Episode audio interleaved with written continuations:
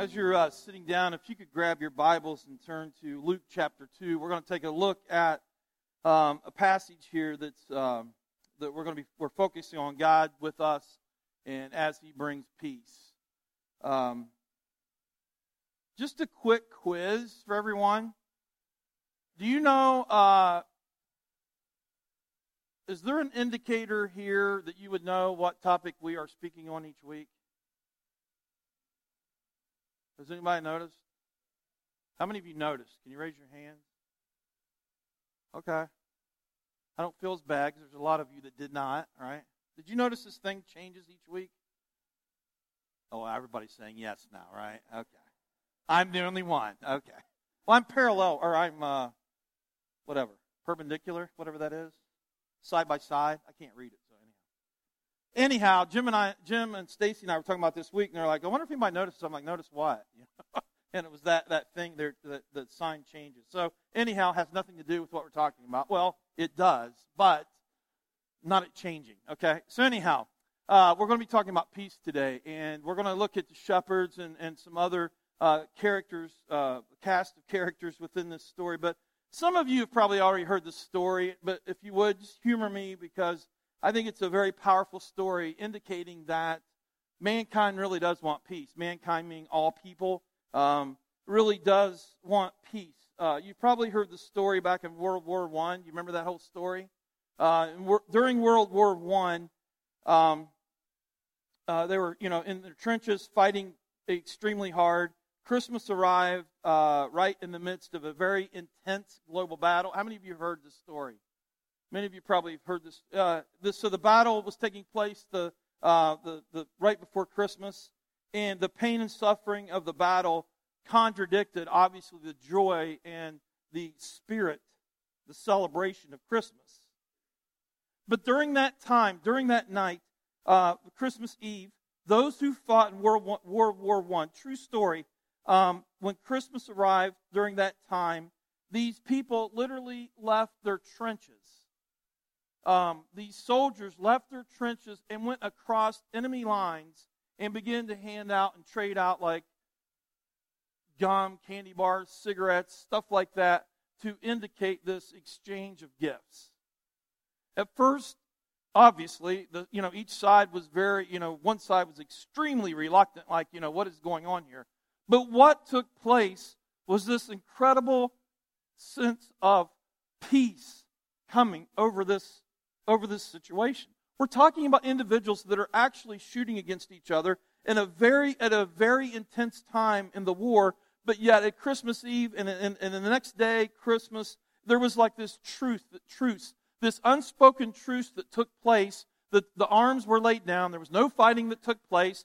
One, uh, there was a document, someone uh, uh has, has, stated that it was documented that even a soccer game uh, took place on Christmas Day during World War I, during one of the most intense um, kind of battles that took place. Very interesting. It's very interesting. And then the next day after Christmas, they were back at it. Isn't that intriguing? But it, I think it just shows you how much the, this sense of peace is, is coveted by all. I think we all want that sense of peace uh, within us. But could you imagine in that particular time could you imagine being in your trench? Could you imagine just hunkering down and, and, and probably knowing the, the time of the year, but then that taking place and how at first you must have probably wouldn't have trusted it, but yet you engaged with it, and this sense of peace, Christmas peace, just swept over you. I, I just can't imagine what it would have been like for those soldiers during that time. And uh, again, just kind of on this side of it, reading about it and understanding it's just absolutely incredible. But, you know, we kind of experience that in a similar way as well. You know, um, we experience God's peace. God can fill us and rule within us when we're surrounded by death, when we're surrounded by enemies. And also, God's presence and peace can pierce even the dark and most painful surroundings uh, of our surroundings and circumstances. You know, I we were ta- I was talking to someone this week, and we were talking about something how uh, someone was um, talking about Christmas, and a lot of times at Christmas, you'll hear people talk about suicide and people talk about depression and things like that and kind of give their story and really make it out front. And, and, and, at first, you kind of think it contradicts it, but then you begin to realize that people are in pain. I mean, we're across the board. There's uh, some of you are sitting here this morning. No one knows what you're going through right now. You have, you may have not opened up. You may have not shared. You're, you're, you're, that's a vulnerable place. That's a very, very vulnerable place. You're very reluctant to be transparent, to come out of your trench, and understandably so. But the point of it is, the point I guess what I'm making right now is, is that God's presence and His peace can pierce even the darkest moments within our lives. And that's what the, that is what we celebrate even more so during this time of the year. And if we step back and kind of think about it, tomorrow, that's what's going to take place. It's kind of a summation of where we've been. And then we end with Christ because Christ is the summation of all of those things. But as you can take a step back and just look where we've been, you know, we're looking for hope, we're looking for joy, we're looking for uh, love, we're looking for those things, and we're looking for that peace. And at Christmas time, if we don't understand the gospel, we miss out on those things. You can't understand them. Because at this point in time, when we look back in, during Advent and look forward, but when you look back, you realize that Israel was going through these times.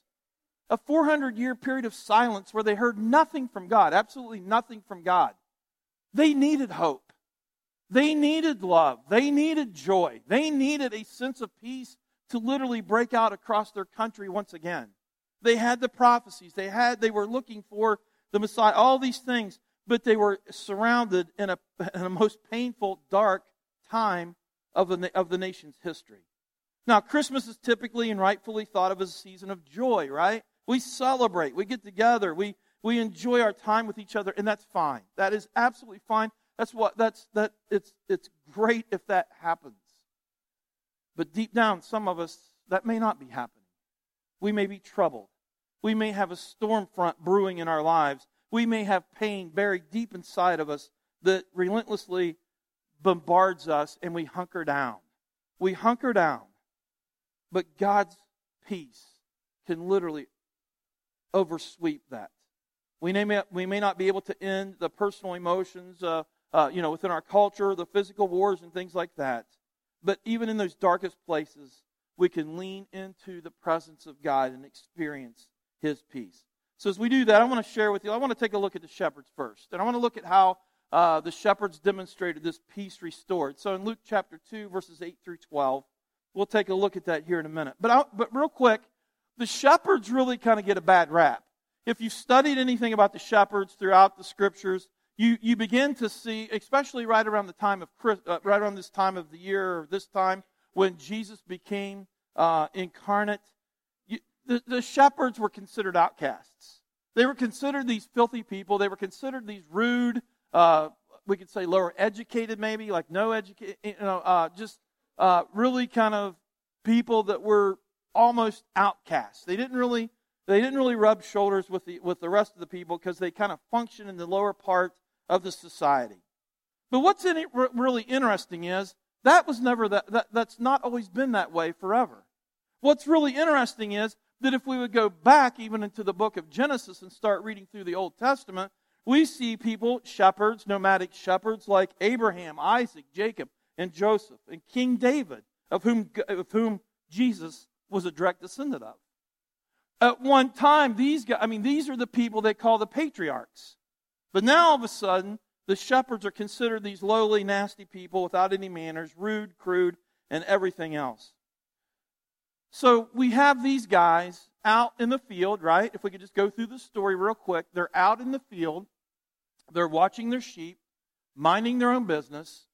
And the next thing you know, Luke describes it as this. And there were shepherds living out in the fields nearby, keeping watch over the flocks at night. And an angel, an angel of the Lord appeared to them, and the glory of the Lord shone around them, and they were terrified. As I would be. Often I go, I've told this to you, often I go hunting, and when I go out into my tree stand before daylight, I, my mind goes wild, okay? And I can't imagine if I saw some angelic being appear, I would freak out, okay? Even if I had a weapon or whatever. they did exactly what every one of us would do. They, it's like, what? It's like, wow. Now, in that time, it wasn't like uh, it wasn't like um, irrational that, that angels would appear. But usually, when angels appeared, there was a message that was pretty heavy, right, and could leave someone in a state that they really didn't want to be in. So let's look in Luke chapter two, and let's just look at verses uh, eight through twelve. Just capture a little bit of this story. Um, so in Luke chapter two, verses eight through twelve. It says, in the same region, In the same region, shepherds were staying out in the field and keeping watch at night over their flock. Then the angel of the Lord stood before them, and the glory of the Lord shone around them. And they were terrified. But the angel said to them, Don't be afraid, for look, I proclaim to you good news of great joy that will be for all people. Today, a Savior who is Messiah the Lord, was born for you, was born for you in the city of David. This will be the sign for you. You will find a baby wrapped snugly in cloth and lying in a feeding trough. And then suddenly there was a multitude of the heavenly host with the angel praising God and saying, Glory to God in the highest heaven, and peace on earth to people he favors. So you got these shepherds, the angel appears, and it's like, wow, what, what is going on? extremely unbelievable, right? But yet there's literally more. So once the first angel comes, uh, then there's this host of angels that joins. Now, when you study that word host, um, it means a lot of it means a lot of whatever it is. The God's the uh, the the, the, the, the army, the host of all armies, or the armies of hosts. What it just means like uh, just a lot. And so you have these guys that are considered at the bottom of the rung of society, outcasts, an angel's coming. An angel comes, and by the way, is surrounded by the glory of God, which would definitely put us on our knees. And then on top of that, a host comes and literally sings this message to these shepherds. Now, can you imagine the confusion and the doubts the shepherds must have had during that particular point in time? Just like you and I do in our quiet time, in our prayers with God, when God kind of gently leads us the, with the Holy Spirit at times, saying, Hey, I want you to take this step and do this. We may struggle a little bit with that, right? We may struggle. We may question, I don't know about that guy. But now you have these guys that are standing there with this host of angels singing this proclamation, and I can't imagine them saying, Okay, I think you've got the wrong person. We're just shepherds. Isn't that what we say? Yeah, God, I'm not really, I'm not, I, I don't know if I can do that. That's going to disrupt my my plans. That's going to disrupt, you know, my goals. That's going to disrupt this, that, or the other. Or I'm not equipped to that. I'm not equipped for that. I don't possess the gifts. Now we start in with the good, the good, you know, rationale, right? I don't know if I got the right gifts, God, for, for you to. I mean, that's the same thing that they they must have said. And throughout scriptures we see it, even with Gideon, even with Moses, even with all these other people. It's like, uh, I'm not so sure you got the right person. I'm not so sure you got the right person. And, but yet the angels give this incredible announcement. What's even more incredible about this announcement is that God, when God gives this announcement, He literally turns the whole uh, societal, the whole um, society, whatever it is, the current system on its head. He comes and announces at the bottom, and the bottom is literally going to rock the top, if that makes sense. One would think that He would go to the, you know, to the uh, leaders and things like that, but that's not how God works ever, it seems. And he comes in and he goes to the bottom and he says, Peace on earth going to happen. The time has come. And so the angels appeared to them, the shepherds receive it, the good news, and then they became the message bearer, bearers of this peace that just flooded them. The second thing about peace that we read about is the wholeness of peace when we go back in history and you know and, and read the Old Testament and we and we see that God gave the law to Moses. And in that law, the way he set up the roles and duties he's of the priests, he allowed the priests and he gave the priests this opportunity or this privilege to be able to speak to the people from him. So they were kind of like the intermediary and he would he, this priest would talk to the people, he would receive the message from God and talk to the people. And it says in uh, Numbers, it says, The Lord bless you. And he, and he, gave them this ultimate blessing to speak to the people. In Numbers 6 24 through 26, it says this The Lord bless you and keep you. The Lord make his face shine on you and be gracious to you. The Lord turn his face toward you and give you peace. I bet many of us have heard that in a song before we knew that it was recorded in Numbers where God was speaking to the priests. That word peace that God uses in the Old Testament, the Hebrew word for that uh, in that blessing and throughout the Old Testament is where we get the word shalom. Okay? And it conveys this rich, powerful meaning. So much more than just the absence of fighting. So much more than just the absence of something that is negative. But it's this, it's this sense of, uh, of safety, completeness, and wholeness. Again, going back to the gospel of Jesus Christ, there's a separation between God and man.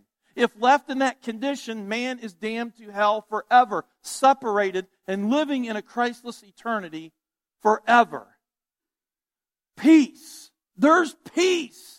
How is there peace? There is shalom. God is making peace between man and God. There's nothing that man can do. When I say man, please, I'm talking about all peoples, okay? Mankind.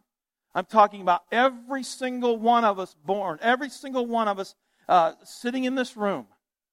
We are born into this world in a state of sin, in a state of separation. And unless that separation is restored, we're going to be apart from God.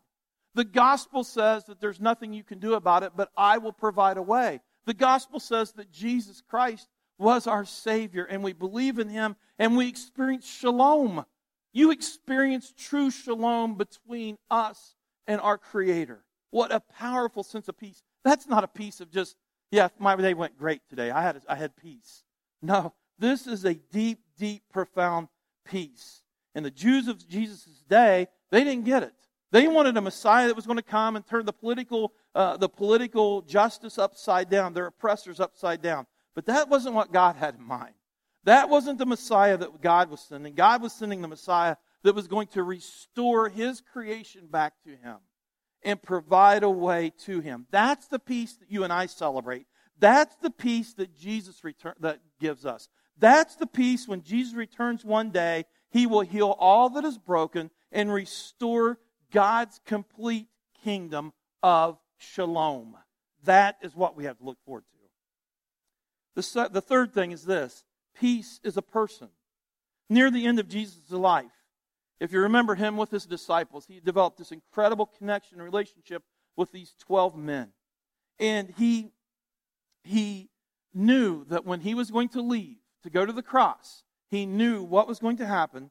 And he leans into them and he begins to have these words with them and begins to tell them, you know, he's going to be leaving. But one of the things he says is, is, in regards to peace is just so very fitting for right now, very profound. In John 14, 27, he says this Peace I leave with you. Peace, my peace, I give you. I do not go, I do not give to you as the world gives. Do not let your hearts be troubled and do not be afraid. Jesus knew what was going to happen. Jesus knew when he left, they were going to experience some major, major maybe we could say depression or major sorrow or major whatever it is. He, they were going to experience some, major, some, some really heavy thinking during this time. Jesus understood that. But Jesus leaning into them, you know, saying, I'm leaving you with peace. Not the peace that the world gives, but a peace that's going to cut deep, a peace that's going to fulfill you. Don't be afraid. Don't be troubled. Live in my peace. He knew his followers were going to experience something, but he had a gift that would just, just overcome all of that. Paul writes to us in Ephesians 2:14, "For he himself is peace, is our peace," referring to God and God's uh, gift of Christ and how God had, you know, through Christ, uh, there was no longer uh, Jew nor, um, kidding me? Gentile. I was wanting to say Galatians but which might have been a Gentile, right? Wow, that was like, and there was not, I wasn't even going to be able to go for that one. It was like gone. So thank you. There was no longer Jew or Gentile. There was no separation whatsoever. Separation had been restored through Jesus Christ. Enough to make Paul write that, for he himself is our peace. The next thing I want to share with you is this peace transforms us to be able to weather out life. Guys, I, I mean, we, we, we talk about it all the time. We run into each other at times. We, we when, when someone lets us into their life, really lets us into the interior of their life, of what's really going on. It's life really has a way of doing a number on on, on us. Uh, whether it be, you know, we, whether, whatever it is, you may be going through a storm right now, whatever it is. Uh, you know, in, in during this time, uh, being peaceful at Christmas, you know, even me talking about peace, maybe some of you are kind of, it's kind of grinding right now because you're like, man, I, that's what I want, but, uh, you know, I'm really struggling, you know. Um, some of us say, I'd love to choose peace over busyness or hecticness right now, or, you know, this franticness that's going on in my life. I'd love to choose peace over my overloaded schedule, my supervisor, my boss that's just under my skin nonstop. I would love to have peace.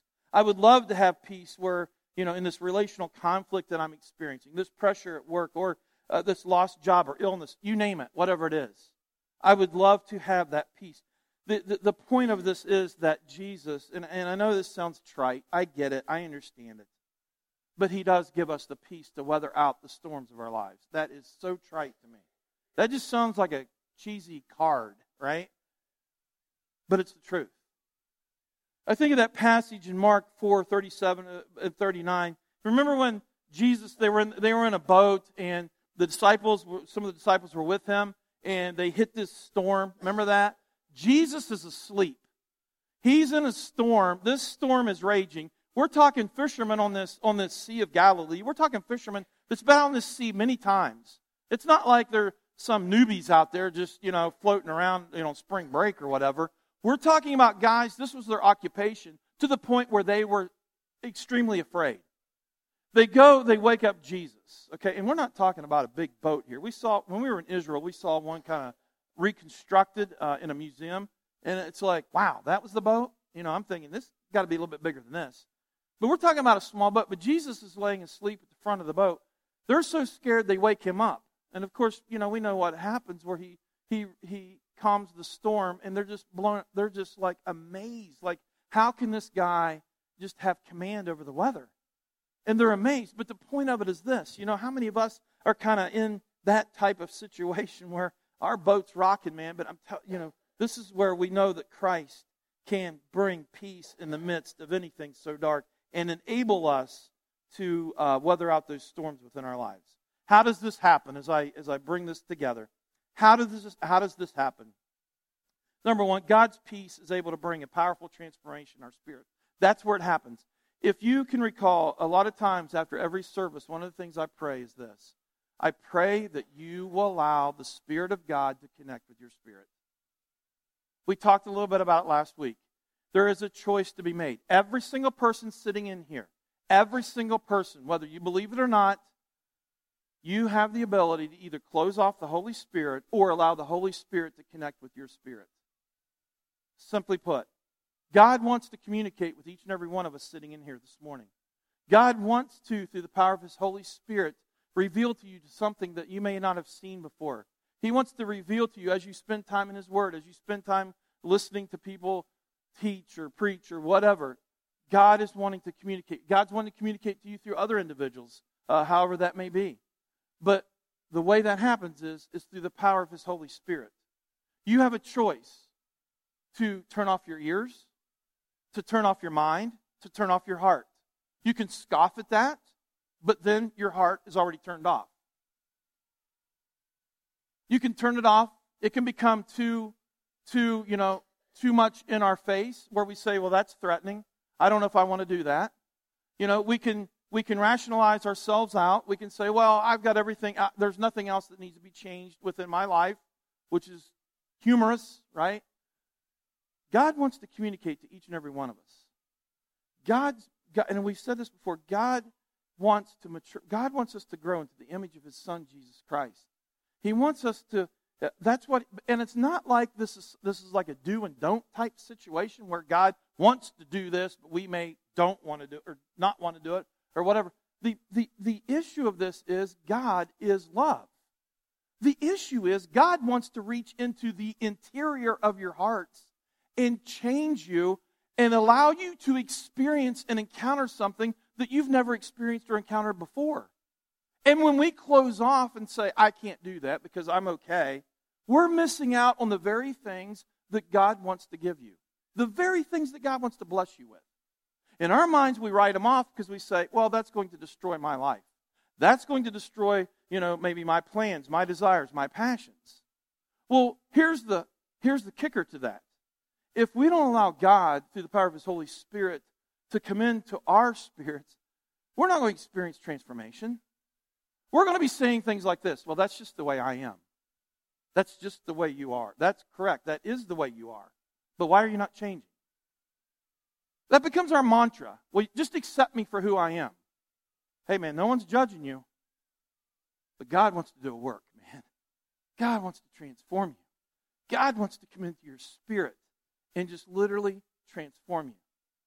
I get so in tears when some of you will come to me and you will tell me of a story of a person, a friend, of a relative that, that had lived their life so hard, but then something happened. And the Spirit of God connected with their spirit and radically changed that person. How do you explain that? How do you explain that? I explain it that God transformed them. Are you telling me that people have the ability to just change themselves for that at that level? That's that doesn't even make sense. Or to say, well, that's coincidence. That doesn't even make sense. But when someone allows God to just grab a hold of their spirit, we are literally transformed from the inside out. We're new people as the Bible teaches, but we are, our spirits literally just change. And it's absolutely incredible. Listen to what Paul says, too, you know, about this whole thing of allowing God's peace to transform our spirit. Paul says this do not be anxious about anything. He says, don't be anxious about anything, but in every situation, by prayer and petition with thanksgiving, present your requests to God.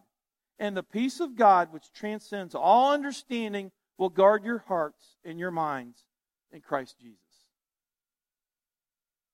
Do not be anxious about anything. That's a tall drink of water, isn't it? There's times where if someone says that to you, you just want to kind of rip their tongue out, right? It's like, don't be anxious. It's like, that's easy for you to say.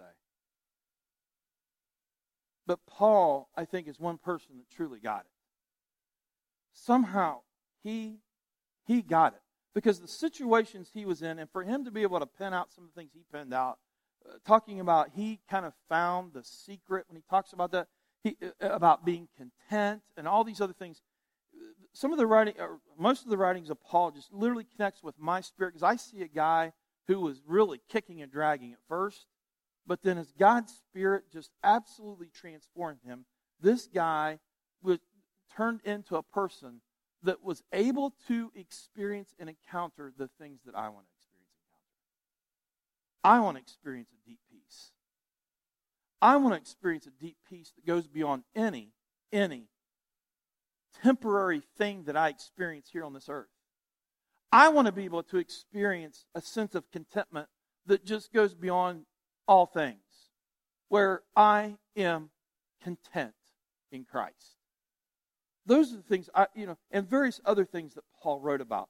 But it's this concept of, of, of allowing God to consume us and, and to allow Him to transform our, our spirits. What happens is, we talk to, to, to God and give Him thanks, God's peace begins to swell within us um, and, and, and, and literally guards our emotions. And it's this miraculous peace that breaks through all understanding that you and I have, this human understanding. It transcends this human understanding. And what it does, it brings us closer to Him. And when we go to worship Him, just like the shepherds did, we connect with Him. He transforms us, He transforms our outlook. And regardless of what we're going through, regardless of things that we may be experiencing, the things where it just looks like it's dead end, it just seems like it just kind of melts off, and we have this, this deep sense of peace because we have this implicit trust in God that's filling our lives. Paul writes again, last here as the worship team comes back. Paul writes and says this May the Lord of peace himself give you peace at all times and in every way. I hope this morning that if you're struggling with God's sense of peace, that that you would just allow, that the Spirit would just connect with your spirit, and that um, you would truly, truly experience God's, God's deep peace.